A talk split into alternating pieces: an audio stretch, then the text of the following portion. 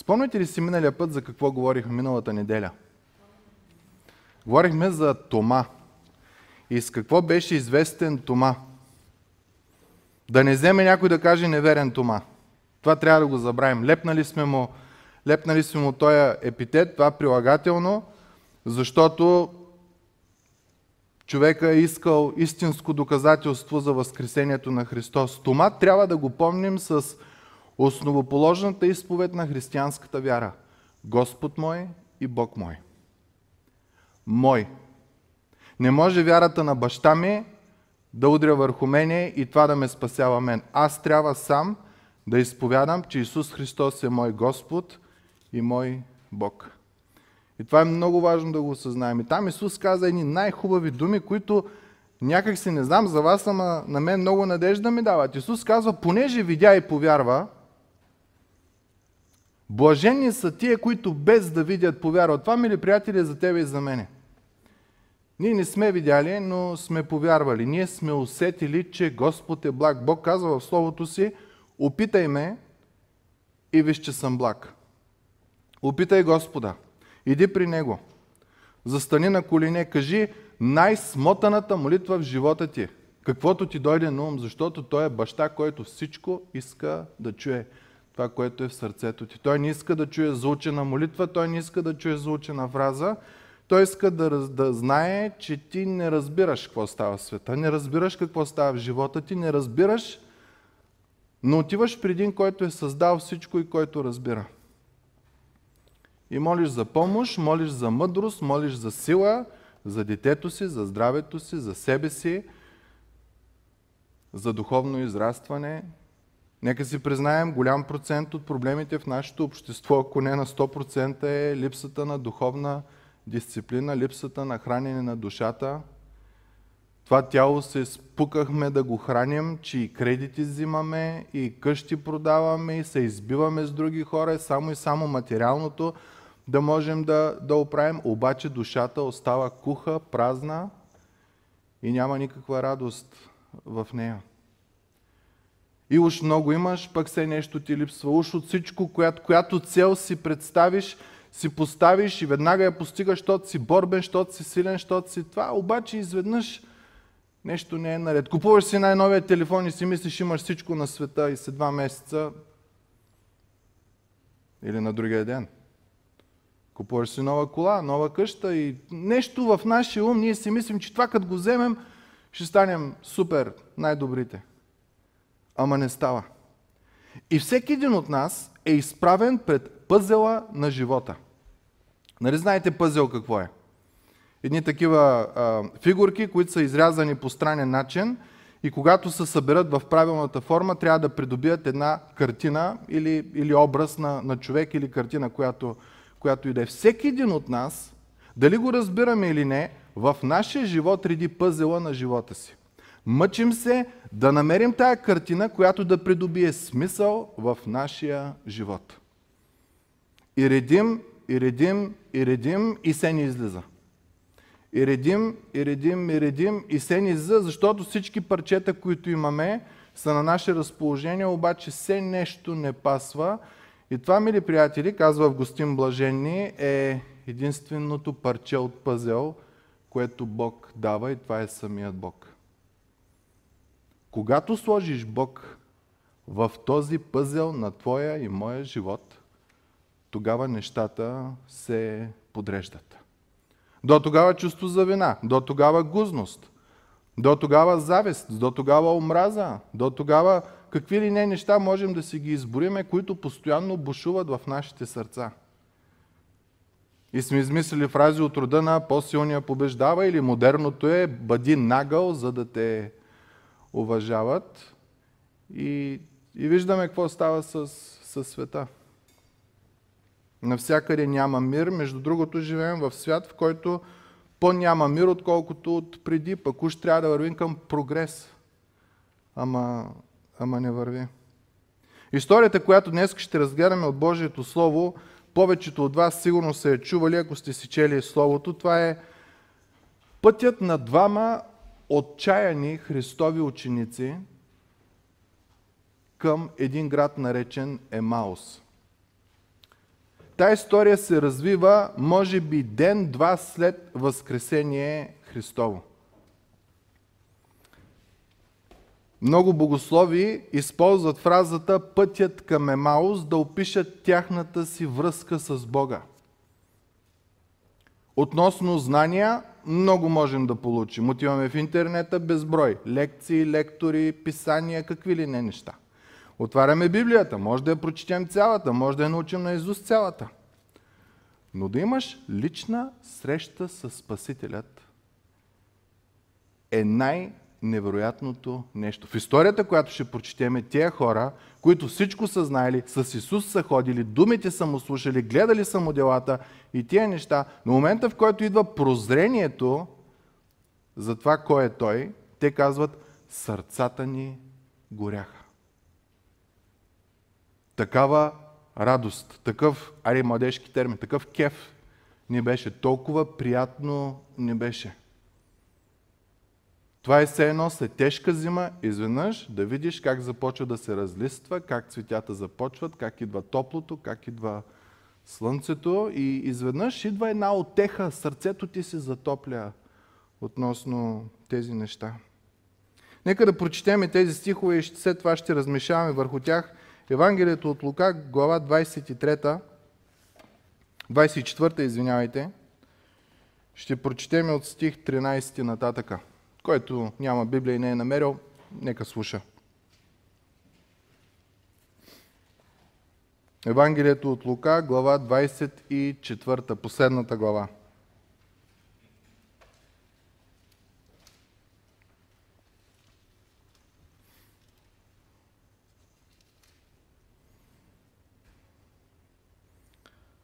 Двадесет глава, стих 13. И ето в същия ден двама от тях отиваха в едно село на име Емаус, отдалечено на 60 стадия от Иерусалим, между 5 и 7 км. И те разговаряха помежду си за всичко това, което беше станало. И докато разговаряха и разискваха, сам Исус се приближи и вървеше с тях, но силата на очите им бе отслабена, за да не го познаят. Той им каза, какви са тези думи, които разменяте помежду си по пътя, и те се спряха натъжени. Един от тях на име Клеопа му отговори, Ма нема само ти си пришелец в Иерусалим и не, и не знаеш това, което е станало там тези дни? И той ги попита, кое? Те му отговориха, станалото с Исус Назарянина, който беше пророк, силен в дело и слово пред Бога и пред целия народ, и как нашите главни свещеници и началници го предадоха да бъде осъден на смърт и го разпънаха. А пък ние се надявахме, че той е онзи, който ще избави Израел. И освен всичко това, вече е трети ден, откакто стана това. При това и някои от жените измежду нас ни смаяха, като отишли рано сутринта на гроба и не намерили тялото му. Дойдоха, казаха, че видели и видение на ангели, които казали, че той бил жив. И някои от онези, които бяха с нас, отидоха на гроба и намериха всичко така, както казаха жените, а него не видели. И той им каза, о, неразумни и мудни по сърце, да вярвате във всичко, което са ви говорили пророците. Не трябваше ли Христос да пострада така и да влезе в своята слава? И като почна от Моисей и от всички пророци, тълкуваше писаното за него във всичките писания и приближиха селото, в което отиваха, той се държеше като че отива по-надалеч. Но те го задържаха и казаха, остани с нас, защото е при вечер и денят вече е превалил. И той влезе да остане с тях. И когато седна с тях на трапезата, взе хляб и благослови, разчупи го и го подаде, тогава очите им се отвориха и те го познаха, а той стана невидим за тях. И разискваха помежду си, не гореше ли в нас сърцето ни, когато ни говореше по пътя и когато ни тълкуваше писанията. И в същия час станаха и се върнаха в Иерусалим, където намериха събрани 11 и тези, които бяха с тях, които казаха Господ наистина възкръснал и се явил на Симон. Те пък разказаха за станалото по пътя и как го познаха, когато разчупваше хляба. Една страхотна история и е история, която ще е много близка до тебе и до мене. Историята не включва апостол Петър, не включва апостол Павел, не включва Мария Магдалена, не включва Тома, която включваше вчера, тази история включва двама човека, на които един едва му знаем името и повече нищо друго не знаем за него. И това, което разбираме, е, че те са като тебе и мене. Вървим по своя път към Емаус. Те вървяха отчаяни. Може би ти и аз в нашия живот сме отчаяни, защото пъзела на нашия живот нещо редим, редим, редим, обаче не става. И нещо не пасва и постоянно нещата не са такива, каквито очакваме, каквито се надяваме да бъдем. Напъваме се да мислим позитивно, ама, ама не става. Всичко пробваме, нищо не става и това, което е красивото в тази история, че в момента на тяхното отчаяние идва една трета личност, която като си тръгва, те казват, майко мила, това беше невероятно, сърцата ни горяха. И ако си спомните, те го поканиха да отиде при тях, да спи при тях в тяхното място, защото вече беше тъмно, но в момента, в който той им се яви, те веднага станаха и тръгнаха в тъмното обратно към Иерусалим. И като кажа тъмно, мили брати и сестри, не, не е имало светлини. Нощ. Имало е звезди и такива неща, обаче имало и много престъпници. Та, на тия хора така са им горяли сърцата, такава радост е дошла в живота им, че те не са преценяли, бързали са да отидат да разкажат на другите това, което, може, което е станало в живота им. И това чувство, за което говори тук, предполагам всеки един от нас го е изпитал. Радостта от това, че пъзила в живота ти е нареден, радостта от това, че изведнъж живота придобива смисъл, радостта от това, че дори в страданията, които си мислиш, че е нещо лошо, неправилно, изведнъж се оказва, че има едни вечни ръце, които отдолу по някакъв начин невидими за тебе правят нещата да се случват по начин, който е добър за тебе и ти оставаш с един невероятен избор. Да го поканиш ли у вас в сърцето си или да му кажеш благодаря ти, беше много хубаво, стопли ми сърцето, супер си, като имам нужда пак ще извикам и до тук. Нека да разгледаме самия текст, какво ни казва. Стих 13 започва така. И ето в същия ден двама от тях отиваха в едно село на име Маус, отдалечено на 60 стадия от Ерусалим. Значи от Ерусалим те отиват на друго място. Спомняте ли си как почна страстната седмица на нашия Господ и Спасител? Едно магаре, едно весели хора, осанна, спасини, слава на Давидовия син, Божия цар. Във вторник Исус отиде, разбута храма, Оказа се, че вътре в храма, вместо да се покланят на Бог, хората са били като разбойници, които извън храма са си правили каквото искат, влизат в храма, света вода не напита, ни лук яли, ни лук мирисали и хората почват да се радват, че нечестието, злото ще изчезне. В четвъртък той дава Господната трапеза, измива нозете на учениците, показва грижа, показва любов и изведнъж го арестуват и оттам нататъка става от зле, по-зле, от съд един през нощта, който се оказва, че е нелегален и те не могат да произнесат присъда. На другия ден го карат при римският управник Пилат. Пилат казва, аз никаква вина не намирам в него, ама дай да питаме еврейския цар. Отива и при еврейския цар, който е Ирод. Ирод казва, и аз никаква вина не намирам в него. И тогава целият народ, който в неделя казваше Осанна, в петък казваше Разпни го. И дори казаха, нека кръвта му бъде върху нас и нашите деца. И това е до ден днешен. Един автор описва ситуацията в стих 13. Купона свърши, веселбата спря. Осанна, мусанна, проклинането на храма, съживяването на Лазар но изведнъж лампите угаснаха и всеки трябва да си ходи от дома и те двамата си тръгнаха от Иерусалим за Емаус. Някой им казал, че Исус е възкръснал, целият свят се радва, обаче те все още не могат да разберат какво означава това нещо. Между другото, може би днес има някои от нас, които не могат да разберат красотата на това какво означава Христос да е възкръснал от смъртта. Осъзнаваме ли, че това е единствената личност, която е влязла в битка с смъртта? Три дена е стоял в гроба и след това е възкръснал. Смъртта няма сила над него. И много често българина задава един въпрос, че кой се е върнал от смъртта. Ами има един, който се е върнал. И надеждата ни е в Него. Да, Той е Бог. Надеждата ни е в Него, защото ако беше обикновен човек, всеки един от нас можеше да се напъни и да, да оправи нещата в живота си. Три години и половина са били с Него.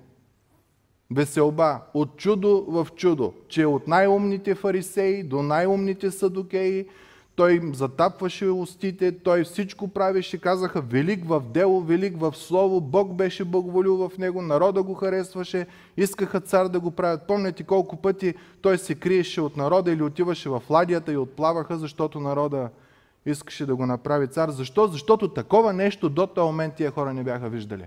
Не само един, който приказва, ами един, който върши дела и приказва. И друго казваха, че е благ. М- това качество в нашето време, благост, много не се среща. Нас искаме да управляват умни, искаме да управляват професори, искаме да управляват богати, защото да не крадат.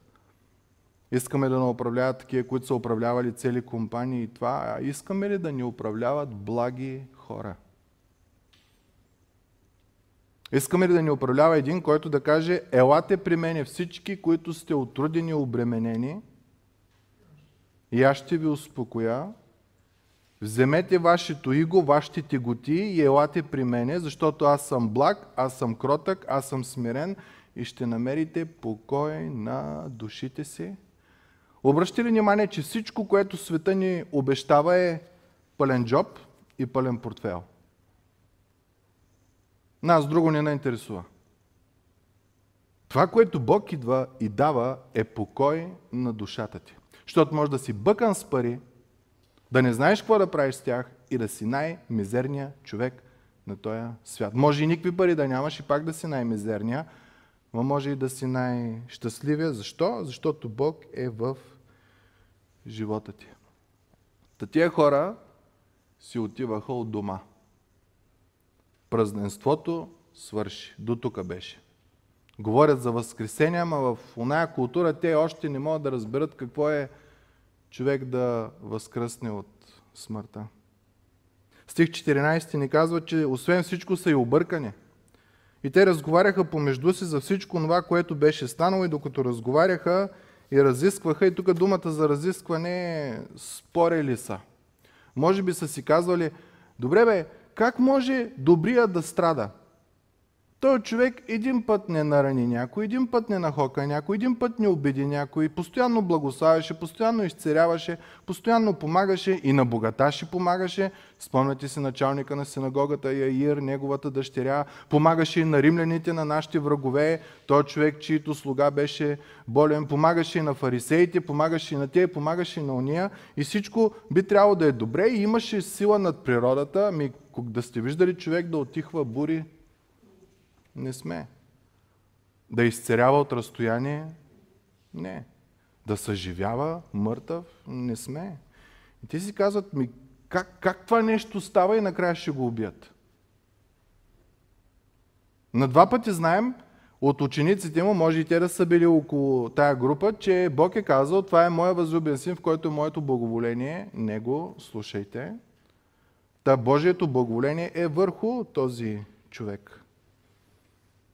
Един вид аз ги описвам като хора, които се мъчат да наредат един пъзел и не могат, и не могат, и не могат, защото нещо липсва, нещо пасва. Казано им е, че Той е Спасителят, Той, който ще оправи ситуацията в живота им, обаче мъртъв Спасител няма как да е, да е Спасител. И докато те разискваха, стих 14 продължава, сам Исус се приближи и вървеше с тях. От тук, мили братя и сестри, ние заключаваме или можем да извадим извода, че това е началото на спасението. Ти знаеш, че има Бог, знаеш какво е направил, вярваш, не вярваш, горе-долу осъзнаваш, че ти си нисък, хората сме ниски, това, за което говорим е нещо много висше и близко е до акъла да си кажеш, че има нещо по, по-велико. И може да дойде някой с много убедителни думи да те убеди, че всъщност има Бог и ти накрая да повярваш, че има Бог, защото някой те е убедил. Обаче спасението на човека започва не от момента, в който той е убеден, че има Бог, а от момента, в който той има лична среща с Богът на този свят. Тия двама човека, тяхното спасение, те знаеха всичко за Исус. Три години и половина. Но тяхното спасение започна от момента, в който Исус се приближи при тях. Един богослов казва, този стих ни казва, че не ти и аз сме намерили Господа, той не е бил загубен. Той е дошъл и е намерил нас, защото ние сме били загубени в подреждането на пъзела на нашия живот. Чуйте апостол Павел как описва живота си. А когато Бог, който още от отробата на майка си, майка ми, беше ми отделил и призовал чрез своята благодат, благоволи да открие сина си. Павел казва, да, аз съм от малък, съм израснал в този начин на живот и това е по Божията благодат. Обаче, когато ми се откри Божия син, тогава аз повярвах, тогава аз разбрах. Стих 16 продължава, казва, но силата на очите им бе отслабена, за да не го познаят. Някой ще си каже, добре бе, къде е логиката на това? Исус идва, защо ще им се отслабва силата на очите? Спомняте ли си как е спасението? По, по благодат. Ако техните очи можеха да го видят, те ще да ще кажат, о, ние го видяхме, веднага го засякахме. Моето око е лазер, аз всичко виждам отдалече. Раните тук, раните тук, раната тук, раните на краката, веднага го усетих. Но тогава славата няма да е за Бог. И по някакъв странен начин за тебе и мене в моята логика, но не и в Божията, техните очи са отслабени, за да не могат да видят кой е Той. За да може те да изпитат в живота си благодат. Това е нещо, за което малко се говори, за благост и за благодат в нашия свят. Ние имаме нужда точно от благост и благодат. Нашето духовно зрение е отслабено.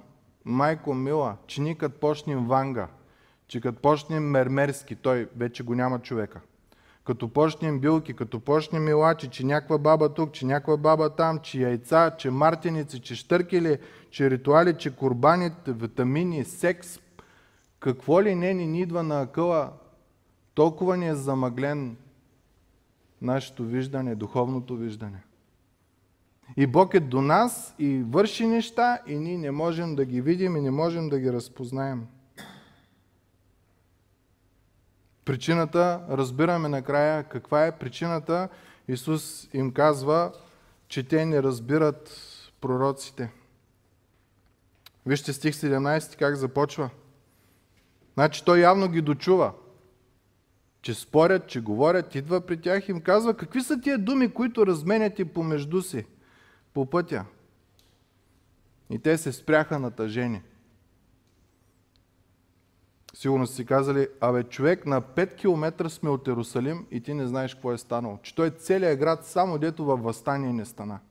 Всичко лудна. Един от тях на име Клеопа му, му отговори, нема само ти си пришелец, чужденец в Иерусалим и не си узнал това, което стана там тези дни. Представете ли си иронията на всичко това? Един богослов казва, християнин като чете тези стихове има правото да се усмихне. Хората му казват, бе само ти ли не знаеш какво става, пък говорят с тоя, който е пътя, истината и живота. Говорят с единствения, който знае какво става от до. Останалата част от света не знае. И той ги попита, кое е, кое да знам? Те му отговориха и започва да изреждат нещата, според техния пъзел. Как като сложиш това, това, това, това, това, това и трябва да се получи картината и започват. Станалото с Исус Назарянина, пророк, силен в дело, силен в слово, пред Бог, пред целия народ. Как нашите главни свещеници и началници го предадоха да бъде осъден на смърт и го разпънаха. Пъзелът им не е събран. Ето частите, велик пророк, Бог благоволил, хората благоволили, в слово силен, в дело силен, обаче накрая умря. Не може да подредиме тези части в пъзела. И 21 стих описва тяхното отчаяние, а пък ние се надявахме, че той е онзи, който ще избави Израел. Ние си мислихме, че той ще е той, който ще наповеде на възстание. По това време това е било надеждата и ще победим римляните и всеки един, който ни окупира и всеки един, който на атакува. Видяхме го как живее, видяхме го морала му какъв е, видяхме му силата каква е. Той с едно штракване на пръст можеше всичко да направи. И продължава да описват отчаянието си. Освен всичко това, вече е трети ден, откакто това става. При това и някои от жените измежду нас ни смаяха, като отише рано сутринта на гроба и ни намерили тялото му и казаха, че видели видение на ангели, които казали, че той бил жив.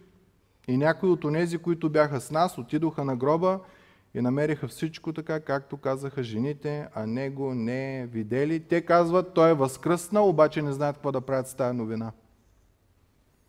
Защото в човешкият ум от мъртво не може да произлезе живот.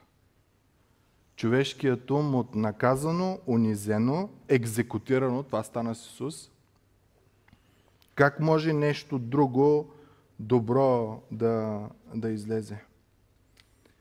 И нека си признаем, продължаваме това да ни е трудно за приемане. Вместо да довериме живота си и всичко на един, който е умрял за нас и е възкръснал, т.е. смъртта няма сила над него, ние доверяваме живота си на всякакви възможни други учения от хора, може книги да сме купили, може в интернета, чието гробове все още стоят, може да ищи да ги посетиш. Това беше проблема на Тома, ако си спомняте. Казаха му, Тома, Господ възкръсна. Тома каза, ако не видя раните, ако не сложа пръст, няма да повярвам. Защото ми е омръзнало от хора, които идват и ми говорят мазни, хубави неща, които много ме вълдушевяват и накрая ги убиват и е ги гробищата им е там и може да идем да го намерим и да го видим. Ако този е победил смъртта, то всяка дума, която е казал, е абсолютно точно вярна и аз съм готов да умра за него. И когато вижда Исус, знаете изповедта, мой Господ, мой Господар, ти определяш какво ще стане в живота ми и мой Бог, мой Спасител. И това е проблемът на, на тия хора. И те не могат да разберат какво става с това възкресение. Тома вече е разбрал и е казал, щом той е възкръснал, аз ставам машина за него. Смисълът на живота ми е постигнат. Пъзела ми е подреден и миналия път си спомняте, изброихме, че има вероятност по това време цяла Индия да е била християнизирана заради неговото дело. Това е бил човек, който е осъзнал, че няма какво да губи вече в живота, понеже служи на един, който е победил смъртта.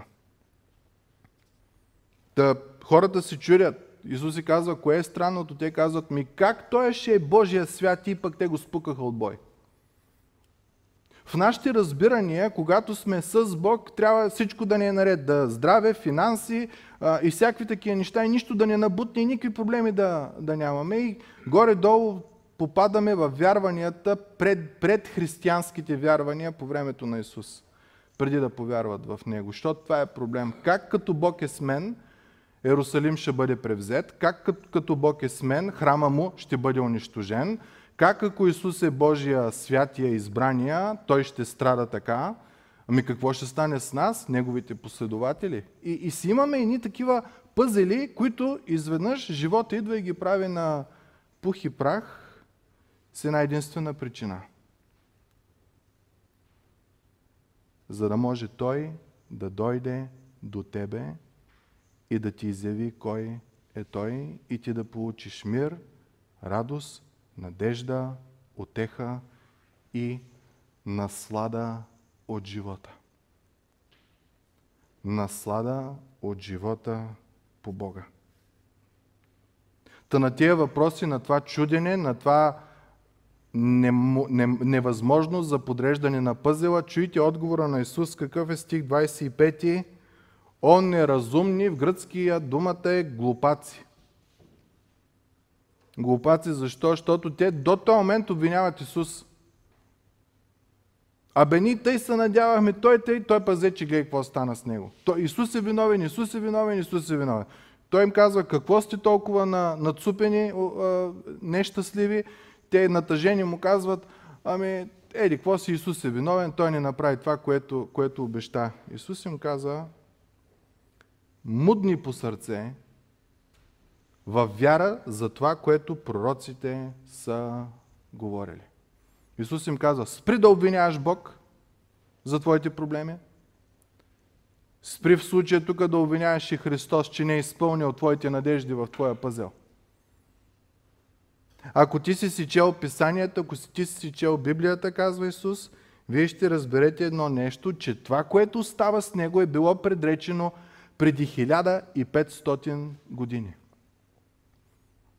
Те не са го знаели това, но ние го знаем днеска. Библията е била писана в период на 1600 години, мили приятели. На три различни континента, на три различни езика. Посланието едно и също. Това прави тая книга уникална над всяка друга книга. Само от историческа и научна гледна точка. Отделно, като отвориш да прочетеш, виждаш невероятни неща. Исус продължава стих 26. В това, което пророците са говорили, не трябваше ли Христос да пострада и така да влезе в своята слава. И вие си спомняте Исаия 53 глава. В момента, когато той страда, ние си мислим, че той е ударен, че той е наранен, че Бог го е отхвърлял, че Бог го е проклел.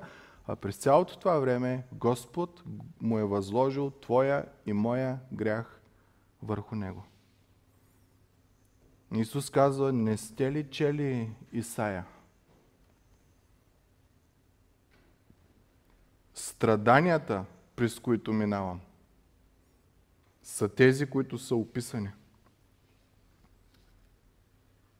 И започва отново да ги окоръжава. Казва ни, като започна от Моисей и от всички пророци им тълкуваше писаното за него във всичките писания. Изведнъж на тия хора кружката им светла, светва. Пъзелът, парчето пъзел, което е липсвало, се нагажда. Въпросът е какво Исус им е обяснявал от Моисей. Моисей написал първите пет книги в Библията, така че започнал буквално от битие. Та цялата Библия ни се казва, че говори за Христос. Може би Исус им е казал, от книгата Битие, от първата книга, че ще дойде един потомък от жена, т.е. от човешки род, който ще смачка главата на Сатана, пък Сатана ще му нарани петата. Ние знаем кое е това. Сатана наранява петата на, на, а, на разпятието, на възкресението Исус му смачква главата. Може би в изход ще разбереме за Пасхата как, за да може Божия народ да бъде спасен – Едно агне без никакъв недостатък трябваше да бъде пожертвано, за да може греха на хората да бъде простен, да не дойде ангелът на смъртта, да не дойде смърт в техния живот, а да дойде, а да дойде живот. И може би им казват, така аз съм агнеца, Божия агнец, който понася греха на целия живот, на целия свят. Може би след това отива в Левит им казва, след като Бог дава десете Божии заповеди, не им казва, ето 10 заповеди, давай най-доброто от себе си, изпълнявайки, друго не ти трябва. И надявам се да се видим на небето. Не. Веднага след изход, където се дава заповедта, идва Левит, където Бог дава жертвената система, защото Бог много добре знае, че дори и тия 10 заповеди ние не можем да ги изпълняваме. И даде изход някой умираше чрез жертвената система, за да може твоя и моя грях да бъде простен. Може би говориш и за книгата Числа, където спомняте ли си, имаше един пророк, който го бяха наели да прокълне Божия народ. Валам. и му даваха пари и какво ли не, той да изрече проклятие срещу тях. Обаче всеки път, като тръгне да изрече проклятие, Господ обръщаше това проклятие в благословение и Валам накрая каза, Ма кой може да прокълне този, когато Бог го пази? тук ние знаем, че Божиите хора, християните, нас, магии не ни хващат. Защо? Защото Бог ни пази, не защото сме голямата работа. Защото Господ ни пази в нашия живот и Валам в момента да проклина, Бог му дава пророчество за една звезда, която ще изгрее от Яков, която ще символизира царя на царете. И вие си спомняте Рождество Христово, основният символ, който празнуваме е една звезда, която се е появила, която е докарала хората от далечния изток. Може би стигнал и второзаконие, петте книги, първите пет книги, където Моисей казва, един ден Бог ще издигне човек като мен, ама по-велик от мен. И него трябва да го слушате, защото каквото той каже, това е от Бог. И когато го каже, и който ни го изпълнява, ще бъде наказан, който го изпълнява, ще бъде благословен и той ще е по-велик от мене. И може Исус да е продължил с всяка една от книгите в Библията да им говори това нещо. И по този начин ми тълкува писанията, като казва всичко това, което е вписано в продължение на 1600 години, имало една единствена цел за една единствена личност, наречен Христос, на еврейски Месията, на български Спасителят. Този, който ще оправи бакиите в твоя и моя живот, а именно греха. Корена на злото в тебе и в мене. И такъв разговор е бил, че ако може да прескочим до стих 32, след като той изчезва от очите им, те разискваха помежду си, не гореше ли в нас сърцето ни, когато ни говореше по пътя и ни тълкуваше писанията. Тоест, тия хора Исус им е отговорил, че в момента, когато по човешката логика нещата не пасват, точно тогава се оказва, че по Божията логика нещата не само пасват, но се случват и вървят по един невероятен начин. И че това нещо е било предречено преди хиляди години. И повечето, нека си признаем, сме така. Преди да познаем Господа, ние сме знаели, живеем в християнска държава, обичаи знаем, нещо може да сме прочели, някой филм да сме гледали по новините, ако Господ е благоволил пък да сме се срещнали с някой, който да ни разкаже за Бог. И знанието го имаме. Обаче сърцето дали е горяло, докато си придобивал това знание. И тук въпросът е ти вярваш, защото някой те е убедил, че по-добро от християнството няма, или вярваш, защото имаш среща с Богът на този свят. И когато ти придобиеш тия знания и започнеш да подреждаш пъзела и все нещо липсва, и все нещо липсва, и все нещо липсва, тогава Бог поради голямата си милост и благодат започва да работи в тебе и ти се сблъскваш с една личност, която идва при тебе, ти, ти не я намираш. Тя намира тебе, както дойде при тия двамата на пътя. И изведнъж това, което четеш, което си чувал, придобива смисъл. И си казваш, за пръв път пъзел е нареден.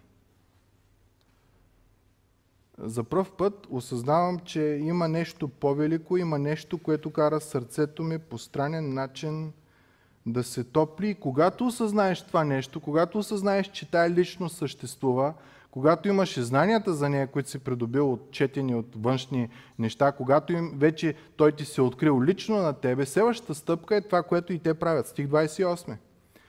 И приближиха, се, и приближиха селото, в което отиваха, а той се държеше като че отива по-надалеч. Някой ще си каже, че Исус номера ли им прави на тия хора? Защо се държи? Той не им каже, дайте тук заедно да, да хапнем.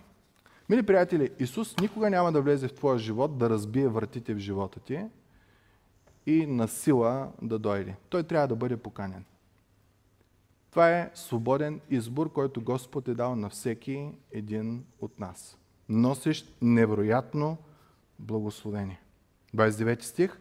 Но те го задържаха и казаха, остани с нас, Защото е при вечер и денят вече е привалил. И той влезе да остане с тях. Когато Бог ти се открие и те облее с благодата ти, с благодата си, и махни тия люспи от очите ти, единственото, което трябва да направиш от тебе е да го поканеш в живота си и той ще дойде. Чуйте откровение какво казва. Исус казва, ето стоя на вратата и хлопам. Не разбивам. Ако чуе някой гласа ми и отвори вратата, ще вляза при него и ще вечерям с него и той с мене. По това време, не знам при нас дали е така, по това време това е била най-интимната част извън сексуалния контакт между, между двама човека. Да ядат заедно, да споделят залъка, да ядат от една обща паница, смисъл всеки да се сервира, но да, няма, да не се притесняваш, то ще ма трови ли, какво ми мисли какви ли не неща. Ти си го поканил вас, ти си открил сърцето си. Исус казва, аз искам да дойда в твоето сърце и да не бъда само като шефа ти, ами искам да има една лична връзка с тебе. Искам да седна, да ям, да вечерям с тебе и не само аз с тебе и ти с мене. Да бъде един хубав разговор, който можем да имаме един с друг. Та до сега Исус чрез Словото им откри за себе си.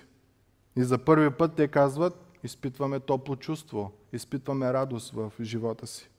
Стих 30. И когато седна с тях на трапезата, взе хляба и благослови, разчупи и им го подаде. Това напомни ли ви на нещо? Исус взима хляб, разчупва, подава. Господната трапеза точно така. Момента, в който той казва, това е моето тяло, което се разчупва, което се жертва, за да може вашите грехове да бъдат простени. После с виното знаем, това е моята кръв, която се пролива за прощението на греховете. И ни се казва, 31 стих, тогава очите им се отвориха и го познаха, защото те разбраха, че смисълът на неговото идване е жертването на неговото тяло.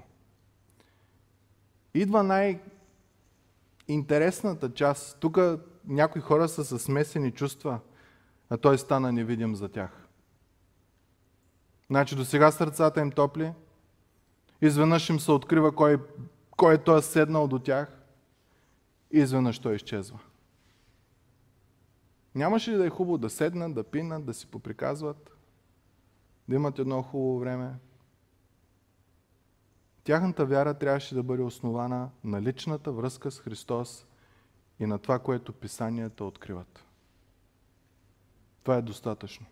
Това, мили братко и сестро, е начина по който ти и аз се спасяваме или сме се спасили. Ние сме имали лична среща с Христос. Нещо е станало. Вчера на едно младежко събиране едно момиче обясни, каза, нещо става в моя живот, което е толкова невероятно, че аз почвам да си мисля, че си го измислям. Че не е реално, ами е само в моя ум. Ами, сърцето ми гореше. Казват път тия двамата по пътя за, за Емаус. Господ е толкова велик и всеки може да има лична среща с Него. И реакцията им каква е? Веднага хукнаха да се, да кажат на другите ученици. Когато ти познаеш кой е този Бог и Той ти се е открил и намираш пълна радост в Него, тогава идва едно неистово желание в тебе ти да разкажеш на всички за Него, защото изведнъж смисъла, живота ти е придобил смисъл и пъзела е нареден. Не казвам, че всичко знаем и на всичко можем да дадем отговори, сме всезнайковци, всеможещи, нали, да сложим тук на църквата една табела, всичко мога, всичко знам. Аз професор съм голям, знаете го това. Не.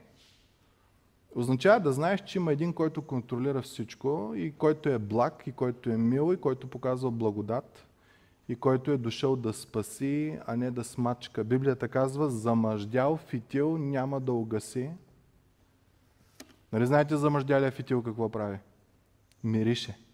Като духните една свещ и този фитил почва да мирише и веднага на ръцете слагаме, за да спре тая лоша миризма, неприятно нещо е, Не се казва, той ще е толкова благ, че такъв фитил няма да го угаси.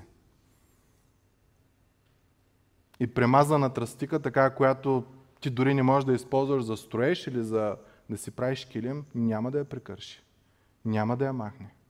Той ще е толкова благ, той ще е толкова грижовен. И ако твой живот днес е един замъждял фитил, или една премазана тръстика, или един пъзел, който нареждаш и се не пасва, той е при тебе. Тая личност.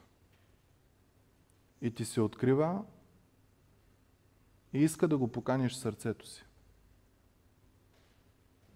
И да намериш мир и радост в живота ти.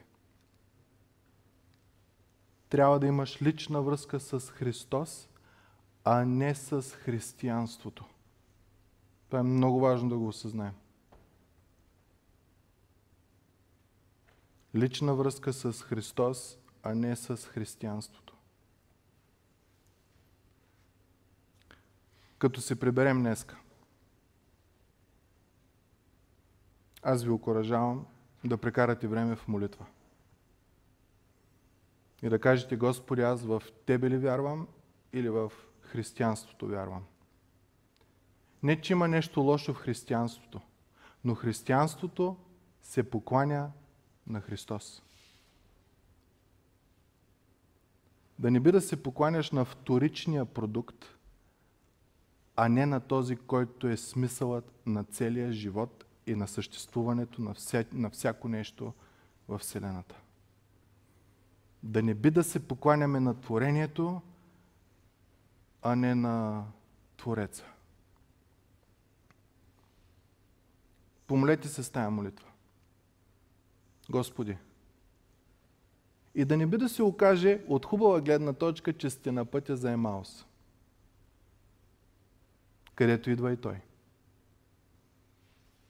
И ти загрява сърцето от радост.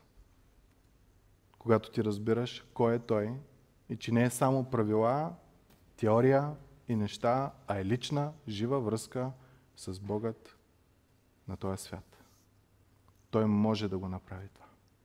Нека да му се довериме. Нека се помолим, или брати и сестри. Отче святи и праведни, Господи Боже, благодарим Ти за милостта и благодата. Благодарим Ти, Господи, за тази история, описана в Твоето чудно Слово. Благодарим Ти, че в нея намираме толкова надежда, толкова отеха, Господи, че както тия двамата, така и ние нито може да наредим пъзела, нито намираме смисъла до момента, в който Ти не дойдеш. Както в техния, така и в нашия живот. И те моля, Господи, ако има днеска някой тук, който пъзела не е нареден, моля Те, Господи, ние знаем, че Ти си там до него. Откри му се Спасителю и нека този човек да те покани в сърцето си. И да намери тая радост, тая мир и тая отеха. И смисъл на живота и наслада от живота. Благодарим Ти, Господи, за всичко, което правиш за нас. Да бъде слава на името Ти. Амин.